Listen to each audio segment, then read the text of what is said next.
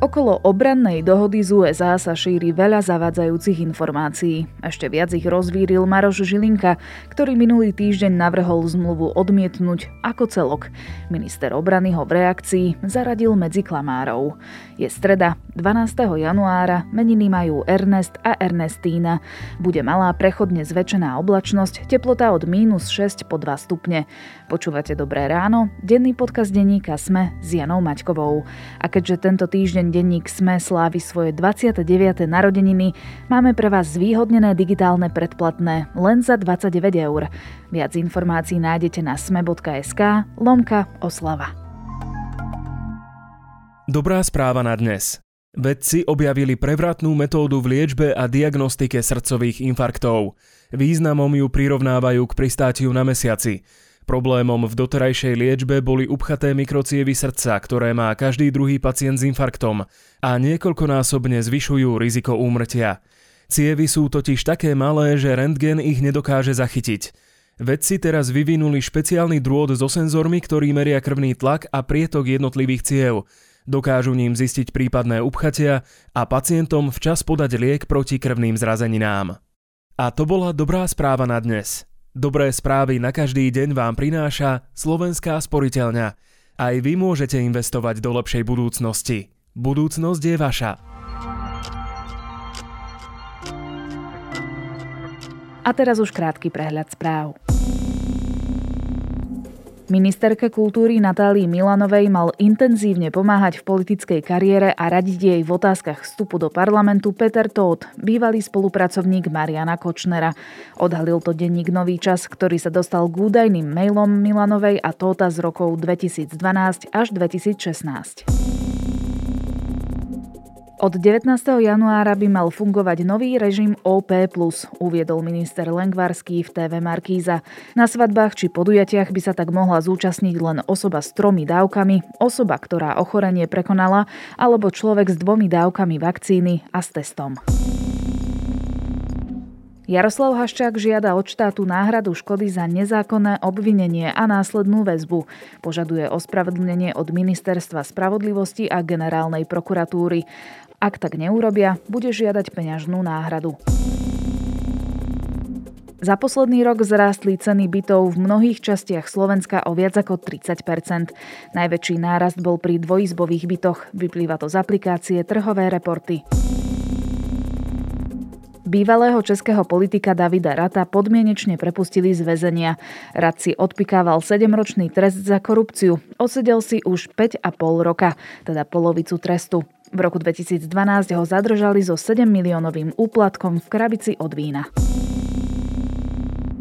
Viac podobných správ nájdete na Sme.sk alebo v mobilnej aplikácii denníka Sme.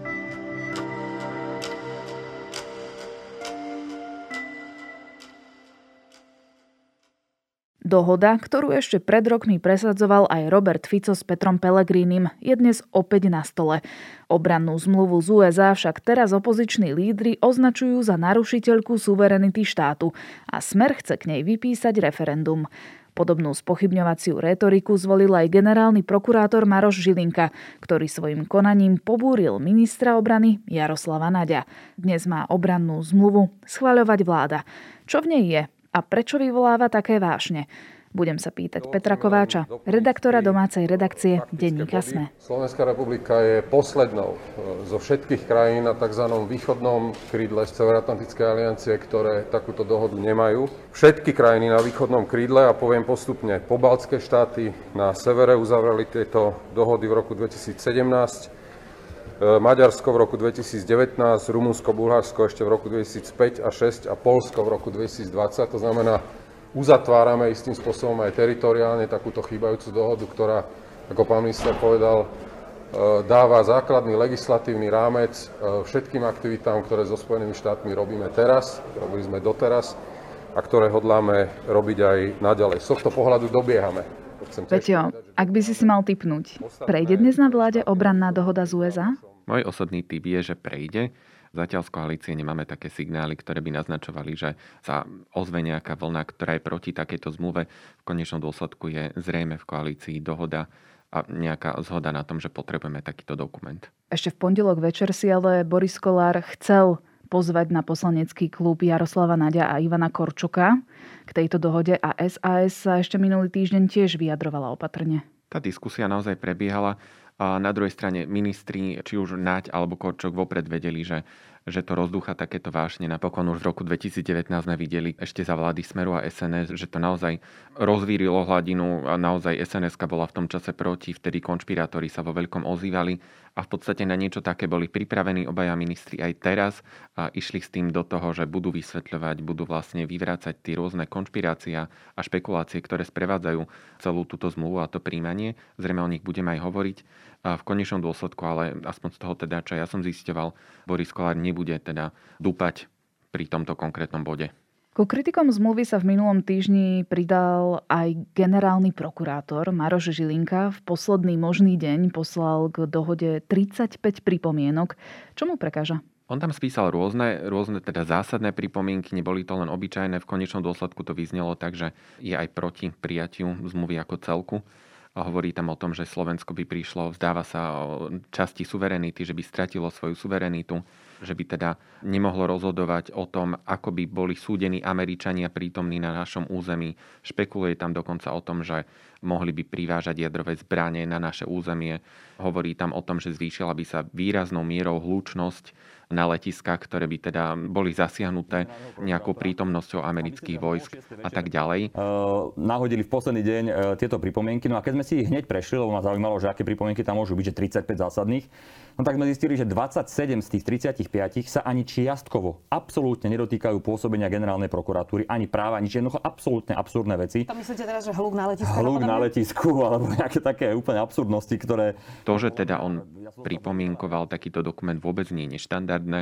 V podstate je to úloha aj generálnej prokuratúry pri každom novom zákone alebo zmluve.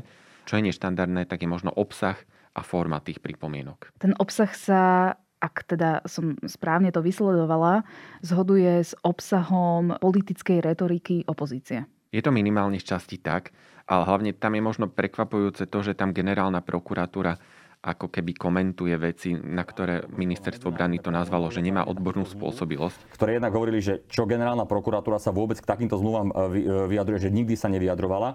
A po druhé, že jednoducho oni nemajú žiadne právo sa vyjadrovať k veciam, ktoré majú medzinárodno-politický charakter, ktorý rieši ministerstvo zahraničných vecí, alebo bezpečnostný, čo rieši ministerstvo obrany. Ale sami ste to povedali, že má právo a je pripomienkujúci subjekt. Čiže on dal pripomienky a my sme vyhodnotili tak, že 27 z 35 sú absolútne mimo misu e, pôsobenia generálnej prokuratúry. Navyše aby som to vysvetlil, generálna prokuratúra sa má vyjadrovať napríklad, či sa to nebije s niektorými našimi zákonmi, či tam sú splnené všetky predpoklady, aby to napríklad neskončilo na ústavnom súde a tak ďalej.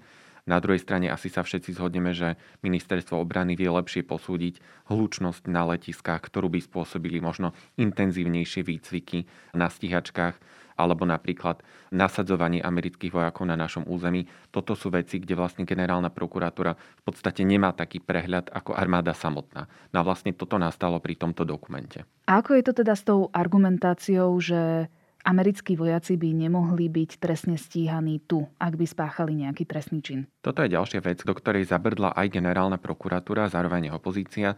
Je to naozaj tak, že tá zmluva umožňuje to, že ak by išlo nejaké drobné priestupky alebo prečiny, kde napríklad sadzba do troch rokov väzenia, tak v tieto prípady by slovenská policia mohla prenechať tej americkej strane. To znamená, že ak by mal napríklad americký vojak nejakú dopravnú nehodu, ktorá by bola menšieho rozsahu, menej závažná, mohol by byť teda súdený alebo potrestaný v zmysle americkej legislatívy tamojšími úradmi, napriek tomu, že by sa to stalo u nás. No a teda generálna prokuratúra hovorí, že je to problém, na druhej strane dnes ale vieme, že toto tu už funguje. Povedzme pri veľvyslancoch, pri rôznych diplomatoch a naozaj funguje to celé roky a nie len na Slovensku, ale aj slovenskí vojaci, keď sú napríklad v zahraničí, mali sme ich nasadení napríklad v Grécku alebo v Afganistane, tam vlastne došlo k tomu istému a vlastne stále to aj trvá pri niektorých misiách. Slovenské vojaci takisto, keď sa niečoho dopustia, tak sú súdení podľa slovenskej legislatívy. A čo na tieto pripomienky Maroša Žilinku povedalo ministerstvo obrany? V podstate niečo také, ako som už aj naznačil, že generálna prokuratúra nemá odbornú spôsobilosť na to, aby posudzovala takýmto spôsobom takúto zmluvu a preto v podstate odmietla pripomienky ako celok. Tým pádom nešla do nejakých podrobností, neakceptovala ich a ministerstvo povedalo, že, že teda ono má inú predstavu o tom, že ako by mala vyzerať takáto medzinárodná dohoda, je s ňou spokojné a v rámci pripomienkovania ju posunulo ďalej. Minister obrany Jaroslav Naď úplne nebral servitok pred ústa. Cez víkend Žilinku na Facebooku označil za jedného z klamárov, ktorý podľa neho účelovo strašia témou obrannej zmluvy z USA. Zaradil sa generálny prokurátor ku konšpirátorom? Ja by som ho konšpirátorom ešte nenazýval, aspoň z toho teda, čo ukázal pri tejto zmluve. A na druhej strane naozaj môžeme povedať, že sa odvoláva na veci, ktoré teda nie sú pravdivé, alebo teda ich podáva možno v nejakom extrémnom meradle. Poviem to napríklad na konkrétnom príklade. DCA dohoda, o ktorej hovoríme, sa odvoláva hneď vo svojej preambule, že teda rešpektuje medzinárodné zmluvy a zároveň slovenskú legislatívu. No a Maro Žilinka v tých pripomienkach špekuluje o tom, že napríklad Američania by mohli doviesť jadrové zbranie na Slovensko. On teda hovorí, že bolo by dobré špecifikovať konkrétny materiál vojenského charakteru, ktorý teda môže byť dovezený na Slovensko. Ale teda on, ak hovorí o jadrových zbraniach, na Slovensku máme rovno tri zákony, ktoré vylúčujú, aby niečo také, či už jadrové, alebo chemické, alebo biologické zbranie vôbec boli dovezené na Slovensku bez toho, aby sa to samostatne schváľovalo.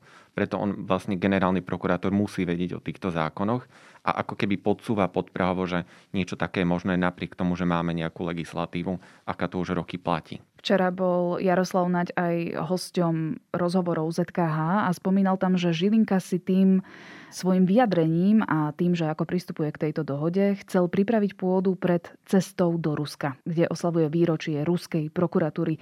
Teda akýsi signál do Ruska, že je proti Američanom. Je to tak? Toto je otázka, na ktorú sa zrejme nikdy nedozvieme tú konkrétnu odpoveď. Ale áno, vyzerá to tak, pretože naozaj, ako si je naznačila, Tie pripomienky vzniesol v posledný deň možný pripomienkovania. Naozaj bolo to pár dní pred cestou do Ruska, ktorá je napokon kritizovaná či už z rôznych politikov zo strany alebo zo strany diplomatov.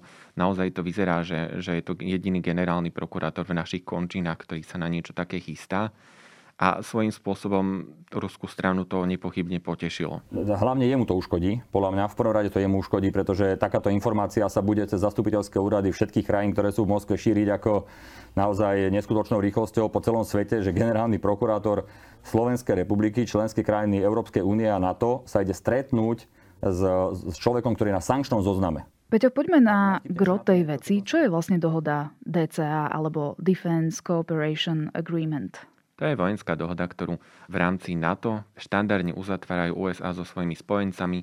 Pomáha to obidvom stranám pri kooperovaní rôznych akcií, napríklad pri rôznych cvičeniach, pri armádnych plánoch a tak ďalej.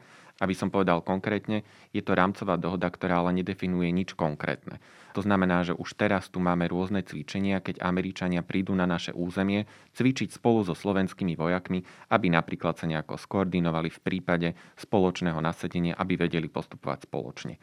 No a vlastne dnes pri každom takomto príchode sa uzatvára jednotlivá zmluva, čo všetko tu môžu robiť, za akých podmienok tu môžu byť ubytovaní, pohybovať sa, aký armádny materiál môžu využívať. V podstate každý takýto jeden bod je konkrétne rozpísaný vždy v tej danej zmluve. No a táto rámcová zmluva by dosiahla to, že pri jednotlivých cvičeniach, alebo teda návštevách Slovenska by už nebolo potrebné rozpisovať konkrétnu takúto za každým zmluvu, už by sa to len stiahlo na túto globálnu zmluvu. Slovensko je vlastne posledná krajina z tzv. východného krídla NATO, ktorá túto dohodu z USA nemá. Majú dokonca Polsko či Maďarsko. A my už sme to spomínali na začiatku podcastu, že o tejto zmluve sa začalo hovoriť už v roku 2019. Prečo teda stále nie je uzatvorená? Je to taký paradox, pretože naozaj ešte v roku 2019 sa strhla okolo toho možno veľmi nečakaná diskusia, ktorú v tom čase otvorila SNS, vtedy ešte Smer, dnes vlastne rozdelený na dve frakcie Smer a Hlas, ale v podstate celá táto skupina ľudí to mala veľmi zázle SNS-károm. V tom čase už bol premiérom Peter Pellegrini, naozaj pomerne ostro vystupoval voči Andrejovi Dankovi, kritizoval ho, že z odbornej témy robí nejakú politickú hantírku a teda on, on bol presvedčený, že mali by sme niečo také podpísať. Napokon, keď sa vrátime ešte na úplný začiatok, tak vlastne vtedajší minister Peter Gajdoš, minister obrany Peter Gajdoš, ktorý bol práve nominantom za SNS, rozbiehal rokovania o tejto zmluve. On sám bol zástanca. Potom, ako sa do toho vložil Andrej Danko, tak on ako keby otočil a sám začal spochybňovať túto zmluvu. Po tom veľkom chaose, ktorý nastal okolo tejto zmluvy, sa ako keby úplne upustilo od tých vyjednávaní. SNS v koalícii dupla a teda dosiahla to, že tie rokovania boli úplne prerušené. No a za tejto vlády vidíme, že, že ministri Naď a Korčok sa vrátili k týmto rokovaniam, úspešne dorokovali podmienky tejto zmluvy. No a opäť v podstate nečakane sa ozvala generálna prokuratúra. To, že sa toho chytí opozícia, to bolo v podstate vopred jasné. Možno menej čakané boli spochybňovania zo strany štátnych úradníkov. Ale tá opozícia je práve ten smer, ktorý pred eh, tromi rokmi vládol a chcel tú dohodu prijať. To je ďalšia vec. Dnes totiž, eh, či už Smer alebo aj hlas hovorí, že oni mali tie rokovania rozbehnuté možno iným spôsobom, nejaké detaily zmluve by dotiahli inak, ako to spravili ministri Naď a Korčok. A zároveň, ale čo možno tiež objektivizovať, tie zmluvy sú v podstate ako keby šablónovité. V každej, v každej krajine sa vždy opakuje taká tá mustra a už sa len jednotlivé detaily prispôsobujú tomu, ako daná krajina funguje. No a vlastne to vidíme aj v našom návrhu zatiaľ zmluvy DCA z USA, ktorá je naozaj v podstate veľmi, veľmi podobná možno asi ostatnej zmluve, ktorá bola uzatvorená v roku 2020 a uzatváralo ju Polsko. Čo sa od tejto dohody odvíja? Čím zavezuje USA a čím by teda zaviazalo Slovensko? Prvom rade sú to, je to takéto zosúladenie, ako som hovoril o tom, že za akých podmienok môžu krajiny kooperovať, za akých podmienok sem môžu prísť Američania. Ešte podotknem, že táto zmluva im neumožňuje ten príchod, ona len definuje ten spôsob fungovania, ale vlastne každý jeden príchod, keby to bolo aj dva razy, tri razy za mesiac, vždy to musí schváľovať či už parlament alebo vláda úplne osobitne. Neznamená to teda, že teraz si tam sem budú lietať cudzí vojaci ako na bežiacom páse. To určite nie. Čiže tá diskusia v opozičných kruhoch, že tu príde teraz veľké množstvo amerických vojakov, nie je pravdivá. Určite to neplatí, ak, ak by to konkrétne neschválila vláda alebo parlament. Vždy to je podmienené tým predošlým súhlasom. No a v podstate okrem definovania tohto rámca, zároveň by tým Slovensko získalo balík 100 miliónov dolárov amerických, ktoré by vlastne pochádzali z amerického dotačného programu. On začal fungovať ešte v roku 2016, bola to v tom čase reakcia na dianie na Kríme. Aby som to vysvetlil, naozaj z pohľadu USA alebo NATO sa totiž v tom čase výrazným spôsobom menila bezpečnostná situácia v Európe po tom, čo sa udialo na Kryme. No a preto vlastne Američania začali vytvárať takýto fond, ktorým si chceli vytvoriť nejakú infraštruktúru v rámci Európy, ak by bolo potrebné v budúcnosti nasadzovať vojska do tohto teritória. To znamená, že asi si netreba niečo nahovárať, ak by Slovensko niekto napadol, prípadne Slovensko chcelo zasahovať v zahraničí. Asi je nereálne hovoriť o tom, že slovenskí vojaci by niečo zmohli pri presune na Kryme, pri tom, aby pomohli nejakým spôsobom Ukrajine, na strane ktorej my sme keďže sme súčasťou NATO. No a preto vlastne Američania vytvorili takýto fond, aby si cez neho aj cez tieto granty vytvorili podmienky na to, aby sem vôbec mohli prísť. Aby som to povedal na konkrétnom príklade, máme len dve vojenské letiská, o ktoré sa vlastne aj jedná v tomto prípade. To sú Malacký a Sliač. No a vlastne my vôbec, aby sa mohli prísť tie stíhačky, musíme prispôsobiť či už infraštruktúru, alebo napríklad aj pristávacie plochy. Je známe, že, že letisko v Kuchyni, teda pri Malackách, má katastrofálnu pristávaciu plochu. Zrejme by tam ani nemohli pristať nejaké veľké americké lietadla. No a vlastne to je presne zmyslom tých grantov, o ktorých sa aj teraz jedná, tých 100 miliónov dolárov, ktoré by teda pomohli to letisko prispôsobiť na príchod takýchto jednotiek. Ešte Jeden argument, ktorý sa objavuje v diskusii proti tejto dohode, mi napadol a to, že táto dohoda zabezpečí to, že vznikne americká vojenská základňa na Slovensku. To je určite nereálne. Jednak zmluva o ničom takom nehovorí a zároveň, tak ako aj hovorím, tie granty, ktoré by prišli, tá prvá tranža teda by mohla mať 100 miliónov dolárov, oni sú určené na to, aby sa teda nejaká infraštruktúra vybudovala na tých letiskách, lebo naozaj tá investícia nie je možná nikde inde, len na tých dvoch letiskách, ktoré som spomínal. Na navyše, všetko to vybudované ostane vlastníctvom Slovenskej republiky. No ale to vybudované to určite nebude nejaká základňa. Tam sa hovorí či už o letiskových plochách, o nejakých hangároch, o nejakých palivových staniciach čerpacích a tak ďalej. Sú to v podstate len také ako keby pomocné služby pre tú armádu v čase, keď tam bude pôsobiť. A predpokladám, že ak by tu aj mala vzniknúť nejaká základňa, tak to musí prejsť nejakými úplne inými procesmi. Určite áno, tam je to opäť schváľovanie cez vládu, cez parlament. V podstate niečo také, to je tiež častý argument konšpirátorov, sa udialo v krajinách ako je napríklad Bulharsko alebo, alebo Rumunsko.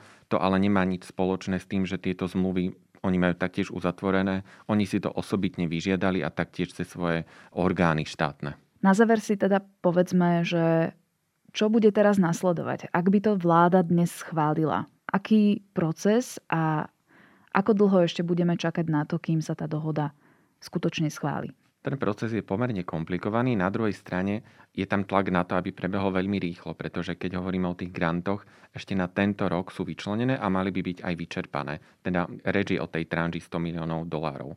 No a vlastne potom, ako dnes vláda zrejme schváli tento dokument, bude potrebné súhlasné stanovisko prezidentky Zuzany Čaputovej, potom ten celý dokument pôjde do parlamentu, kde to vlastne musí prejsť klasickým schváľovacím procesom.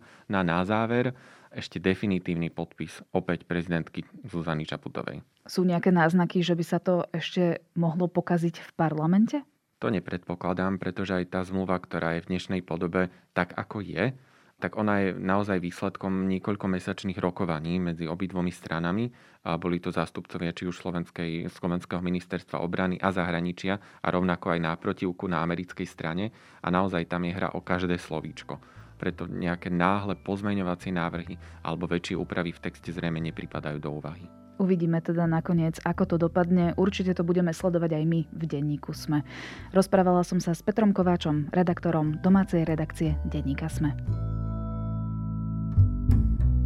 Chcete mať v roku 2022 každé ráno dobré ráno? Tak sa zapojte do súťaže o tankovanie na rok zadarmo z OMV. Stačí, ak natankujete aspoň 30 litrov prémiového paliva Max Motion a zaregistrujete kód z pokladničného bloku na stránke omv.sk. OMV. Energia pre lepší život.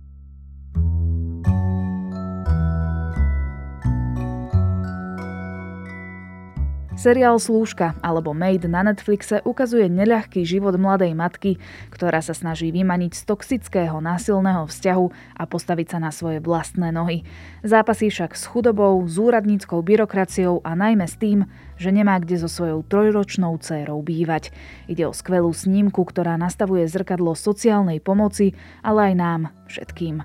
A ak by ste chceli tipy na počúvanie, dnes vychádzajú aj podcasty Zoom, vedátorský podcast a ďalší diel Klíma podcastu, tentoraz s výživovým poradcom. Na dnes je to všetko. Počúvali ste Dobré ráno, denný podcast denníka ZME s Janou Maťkovou. Do počutia opäť zajtra.